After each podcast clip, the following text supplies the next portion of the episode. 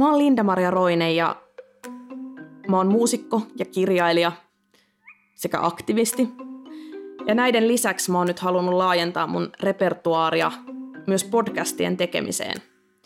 Joten tästä käynnistyy mun uusi podcast, joka kantaa nimeä Linda Maria. Ja näissä podcasteissa mä nimensä mukaisesti haluan keskittyä en artistiminään, enkä alteregoihin, toki heitä sivuten todella paljon, mutta nimenomaan siihen, kuka mä oon ja millaisia ajatuksia mulla on. Mä saatan myös kutsua vieraita, joiden kanssa mä keskustelen Linda Mariana.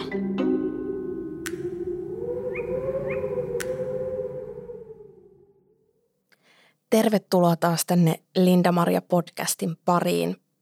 Mä olen Linda Maria Roine ja nämä jokainen jakso on sensuroimatonta ja leikkaamatonta sisältöä mun mielestä juuri siltä hetkeltä, kun mä painan rekkiä. Mä en käsikirjoita tai suunnittele näitä jaksoja ollenkaan, vaan mä menen, mä menen pelkästään sen mukaan, että miltä musta juuri sillä hetkellä tuntuu – Tämän päivän aiheena on epävakaa persoonallisuushäiriö ja mitä se merkitsee mun elämässä tänä päivänä.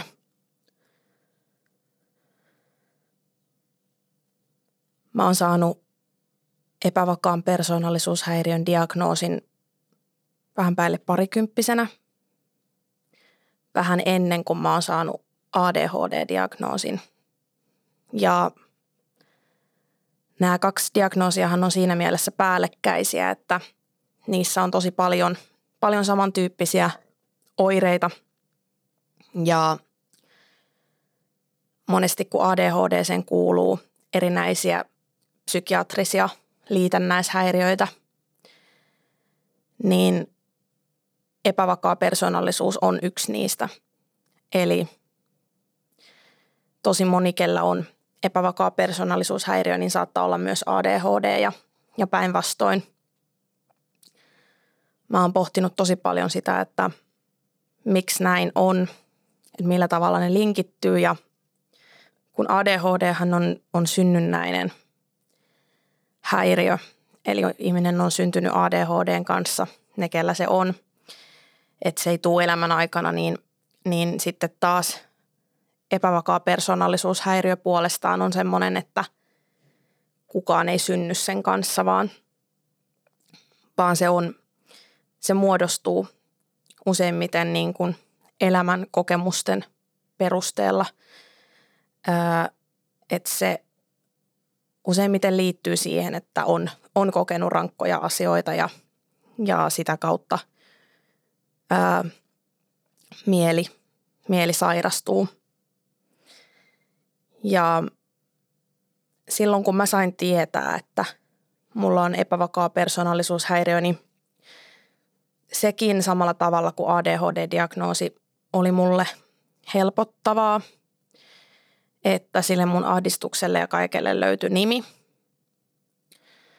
Mutta koska se on elämän aiheuttamaa, eli se, tai elämän kokemusten aiheuttamaa, niin se ei ollut samalla lailla semmoinen niin kuin tyhjentävä, että no tämmöinen mä vaan nyt oon, niin kuin se ADHD, että mä oon vaan syntynyt tämmöisenä, vaan totta kai sitä mietti, että tosi niin kuin tavallaan surullista, että mieli on päässyt sairastumaan ja niin kuin, että mulla on tullut ihan niin kuin persoonallisuushäiriö sen perusteella, että mulle on tapahtunut asioita, mitkä –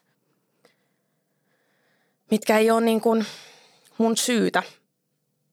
Ja ei se ADHDkaan toki mun syytä ole, mutta se on mun ollut helpompi hyväksyä, kun se ei ole myöskään kenenkään, kenenkään toisen syytä, vaan, vaan se vaan on ja mä oon syntynyt sen kanssa. Mutta mä voisin lyhyesti kertoa niistä, että mitkä ADHDssa ja epävakaassa persoonassa on sitten niin kuin ikään kuin niitä päällekkäisyyksiä, mitkä oireet tavallaan menee ristiin. Niin mä oon ADHD liittyen puhunut näistä hyperfiksaatioista, eli tämmöisistä hurahtamisesta eri asioihin ja siitä, että kuinka, kuinka ikään kuin, jos mä oon kiinnostunut jostain asiasta elämän aikana, niin kuinka siitä on tullut mulle niin kuin hetkeksi aikaa tosi tosi iso juttu.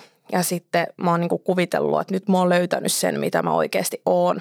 Ja sitten taas hetken päästä mä oonkin huomannut parin kuukauden kuluttua tai puolen vuoden päästä, että, että no ei tämä ollutkaan mun juttu, että mä vaan kuvittelin niin.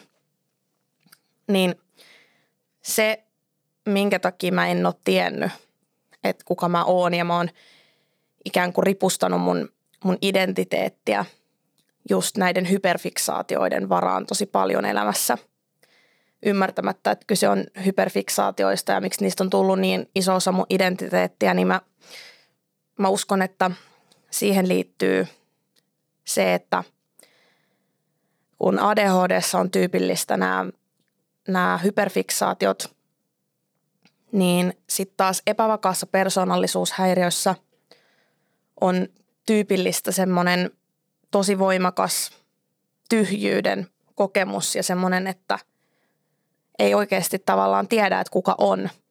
Ja se semmoinen niin kuin, että ei ole sitä identiteettiä. Että kun tosi monilla on, on semmoinen, että tietää, kuka on pohjimmiltaan ja sitten siihen päälle voi rakentaa sitä omaa persoonallisuutta ja vaikka löytää jonkun – jonkun niin kuin harrastuksen tai uskonnon tai poliittisen vakaumuksen, mikä, mikä tulee sitten siihen oman persoonan päälle ikään kuin, että itse on siellä alla, se ydin minä ja sitten siihen päälle rakentuu, sitten voi niin kuin ikään kuin lisätä siihen, että on niin kuin kakkupohja, jota voi sitten koristella. Mutta mulla esimerkiksi kun mulla on epävakaa persoonallisuushäiriö, niin mä vasta 2015, kun menin terapiaan, niin mä ymmärsin, että mulla ei ole ollut semmoista kokemusta sellaisesta ydinminästä, että mulla ei, multa ikään kuin puuttu se kakkupohja, joten mä oon elänyt niillä koristeilla ikään kuin. Tämmöinen vertaus tuli nyt mun mieleen – Eli niin kun muilla on se kakkopohja, mihin ne laittaa sitten kermavaahtoa ja mansikkahilloa ja nomparelleja ja strösseliä, niin mulla on ollut pelkästään sitten ne nomparellit ja strösseli, mistä mä oon yrittänyt rakentaa sitä kakkua. Eli mä oon aina takertunut semmoisiin, mitä mä oon luullut, että voisi olla osa mun identiteettiä. Ja tässä ADHD ja epävakaa persoonallisuushäiriö on tavallaan ollut aika, aika haitallinen yhdistelmä siinä mielessä, että koska mulla on siitä epävakaudesta johtuen se krooninen tyhjyyden tunne ja semmoinen, että ei oo mua, vaan mun pitää luoda itseni ja mun pitää keksiä itseni, niin sen takia kun ADHD on tarjonnut mulle sitten niitä – hyperfiksaatioita, että hei, tässä olisi vähän Venezuelaa, otapa tästä tätä romanikulttuuria. Hei, miten olisi islam? Niin aika nopeasti mä oon sitten perustanut mun persoonan semmoisille asioille, mitkä on ollut hyperfiksaatioita. Ja mä oon ajatellut, että toi on minä, koska mulla ei ole tietoa ollut siitä, että kuka mä oon – Ja sen takia mä uskon, että ne hyperfiksaatiot on vielä voimakkaammin niin kuin vaikuttanut muhun ja määrittänyt mun elämää kuin mitä ne olisi, jos mulla olisi ollut ihan niin kuin terve pohja siinä ja niin kuin mulla ei olisi ollut mitään kroonista tyhjyyden tunnetta. Ja no mä tosi paljon, paljon keskityn kun mä puhun epävakaudesta tai ADHDsta, niin just noihin hyperfiksaatioihin ja siihen, että miten se liittyy mun identiteettiin. mä kerron sen, koska mä en halua, että mua enää nähdään niin kuin valheellisesti. Mä oon joskus nähnyt itteni valheellisesti just siksi, että juuri näistä häiriöistä ja sairaudesta johtuen. Mutta mä en halua muut enää tekee sitä ja mä haluan, mä oon tosi tarkka siinä, että mä haluan itse nykyään määritellä itteni ja mä haluan päättää sen, millä tavalla mun persoona ja identiteettiä kuvataan. Että mä en halua, että kukaan tekee sitä sen pohjalta, mitä mä oon joskus sanonut olevani. Koska nykyään mä tiedän, että kuka mä oon oikeasti. 2015 silloin terapiassa, niin me lähdettiin terapeutin kanssa etsimään sitä, että kuka mä oon niiden kaikkien hurahduksien ja hyperfiksaatioiden alla, että kuka mä oon ollut alun perin ja – se on ollut tosi pienenä silloin, kun mulla on ruvennut tapahtua tosi rankkoja asioita, että mun persoona ei ole, ei ole kerennyt sillä tavalla muodostumaan vielä ja sen takia sitä on ollut vielä hankalampi lähteä etsimään. Mutta mä kyllä niin kuin tavoitin sitten ne asiat siitä mun niin kuin ydinminästä ja ne turvalliset ihmiset, ketkä siihen liittyy ja, ja tietyllä tavalla semmoisen ehkä ydinpersoonallisuuden, mikä mä kuitenkin oon ja siihen liittyy tosi vahvasti just niin kuin koti, niin kuin äiti ja mummo ja niin kuin semmoinen, no myöhemmin mä oon ymmärtänyt, että niin kuin semmoinen karjalainen kulttuuri ja suomalainen kulttuuri ja – luterilaisuus ja rakkaus eläimiin ja luontoon ja semmoinen, niin, ehkä noi on ne asiat, mitä, mitä mä niin kuin, mitkä mulle jotenkin tuo semmoisen kodin olon, että tavallaan ehkä, että vaikka, vaikka mun persoonallisuus ei ole kerennyt kehittyä vielä hirveän pitkälle silloin, niin ikään kuin se kokemus siitä kodistaa semmoiset tietyt asiat, mitkä sinne liittyy, niin ne on ollut semmoisia, että niiden kautta mä oon pystynyt sitten tavoittamaan ikään kuin jotain sellaista, mistä on sitten lähtenyt menee kauemmas jossain vaiheessa.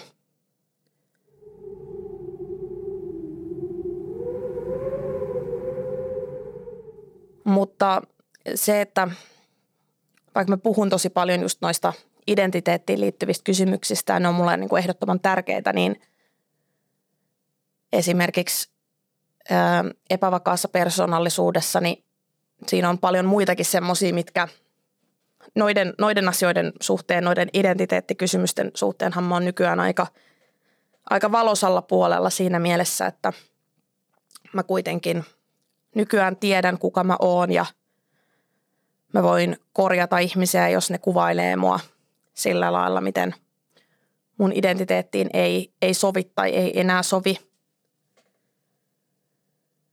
Ja mä, se, on niinku, se on mulle itselleni tosi vapauttavaa, että mä oon löytänyt ne mun juuret. Mutta siihen persoonan epävakauteenhan liittyy myös paljon muita kysymyksiä – paljon muita haasteita kuin pelkästään se, se tyhjyyden tunne. Siihenhän, miten se tänä päivänä oirehtii mulla, niin on esimerkiksi, mulla tulee tosi paljon semmoisia, tai ei tosi paljon, mutta tulee romahduksia ja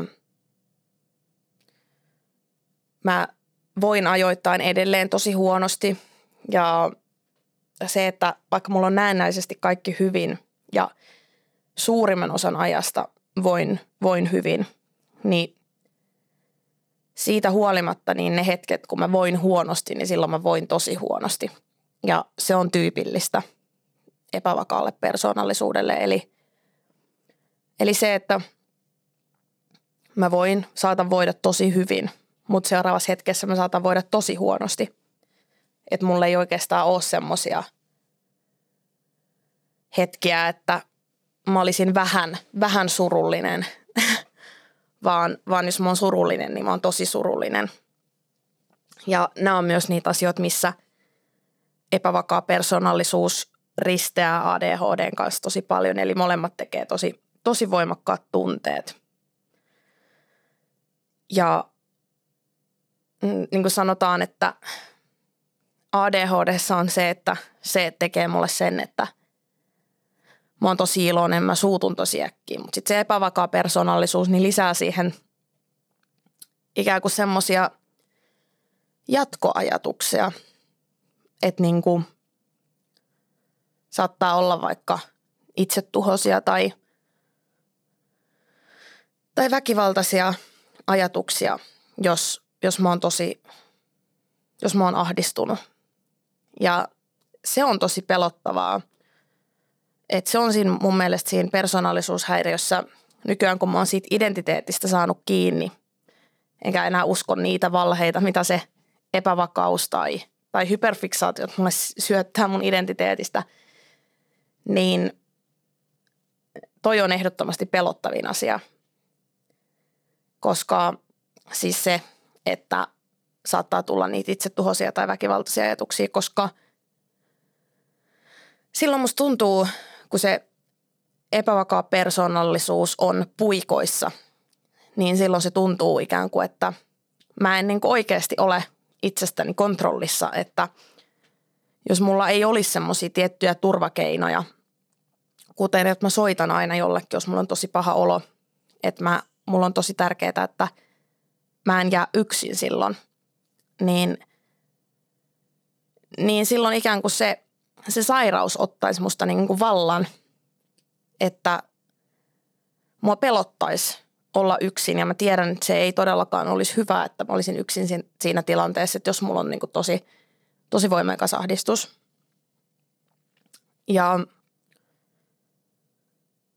ja niin, se, se tuntuu jotenkin tosi pahalta se, että – voi olla niin synkkiä ajatuksia edelleen, vaikka mä oon tänä päivänä siinä pisteessä, kun, mistä mä oon kauan haaveillut, että mä oon kihloissa, mä saan tehdä mun unelmien työtä, mun läheiset niin kuin suurimmaksi osaksi voi tosi hyvin ja on elossa. Ja niin kuin, mulla on rakkaat marsut ja tytärpuoli ja ja kaikki muut tärkeät ihmiset ja, ja erityisesti niin kuin se, mitä tosi monilla ei ole, niin ihan siis tuntemattomia ihmisiä, ketkä, ketkä lähettää mulle jotain tosi lämmintä palautetta ja kiittää siitä, että mitä mä teen ja sanoo, että mä oon pystynyt vaikka auttamaan mun, tekemällä mun työtä, niin mä oon pystynyt auttamaan heitä, niin et siitä huolimatta mulla voi olla niin jotenkin ajoittain niin synkkiä hetkiä, niin se on siinä, siinä epävakaassa persoonallisuudessa ehkä se pelottavin asia. Ja mä oon siitä onnekkaassa asemassa, että mä oon päässyt nyt aloittamaan terapiaan uudelleen. Mä en saanut sitä Kelan, Kelan korvaamana, koska siitä on liian vähän aikaa, kun mä oon viimeksi ollut terapiassa. Tosi yleinen ongelma muillekin, että ei pääse siihen Kelan korvaamaan psykoterapiaan, vaikka tarvitsisi, koska on ikään kuin karenssissa. Mutta siitä on kiitollinen, että mulla on ollut mahdollisuus mennä sitten omakustanteisesti nyt uudelleen terapiaan ja siellä on niin kuin tarkoitus just tätä, kun mä edellisessä terapiassa mä sain kiinni siitä mun persoonasta – että mikä se on, niin nyt samalla tavalla mä haluan nyt tässä uudessa terapiassa niin, tai uudessa terapiajaksossa, niin mä, mä toivon, että niin kuin mä, mä saisin myös noin muut asiat hallintaan. Että vaikka mulla tulee ahdistusta tai huonoja hetkiä, niin, niin se ei johtaisi siihen, että mä ajattelen, että mun pitäisi tehdä jotain väkivaltaista tai itsetuhosta –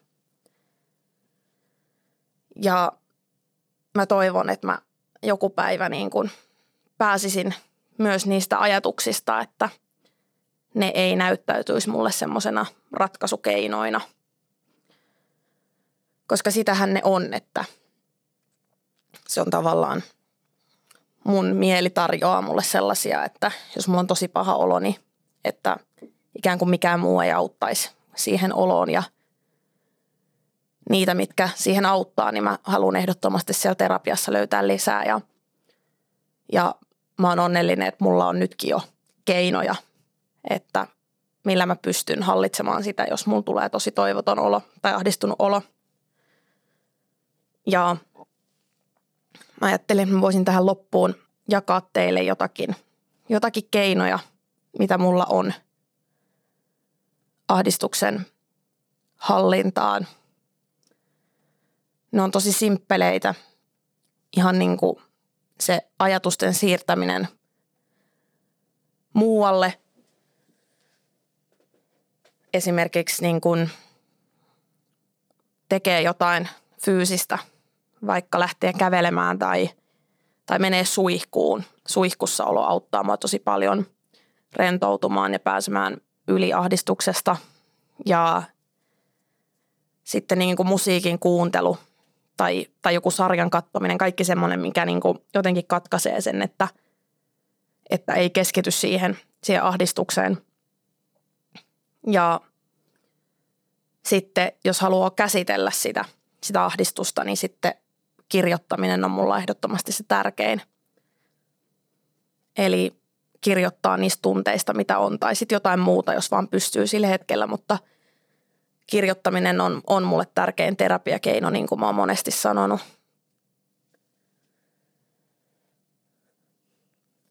Ja ehdottomasti myös se, että on, on ihmisiä ja eläimiä, kenen seurassa voi olla silloin, kun ahdistaa tosi paljon. Että ihan se, että jos mä otan mun marsut syliin, niin se rentouttaa mua tosi paljon ja tekee paljon paremman olon ja – ehdottomasti myös se, että on joku, kenen luo voi konkreettisesti mennä tai joku, kenelle voi soittaa. Tai että joku ihan vaan pitää musta kiinni silloin, kun mulla on tosi paha olo, niin siitä on tosi kiitollinen kaikille läheisille, että vaikka se on rankkaa ja rumaa katsottavaa ja kuunneltavaa monesti, jos mulla on tosi paha ahdistuskohtaus, mutta olen kiitollinen, että, että ootte siinä ja olen kiitollinen myös kaikista teistä, ketkä annatte mulle ihanaa palautetta.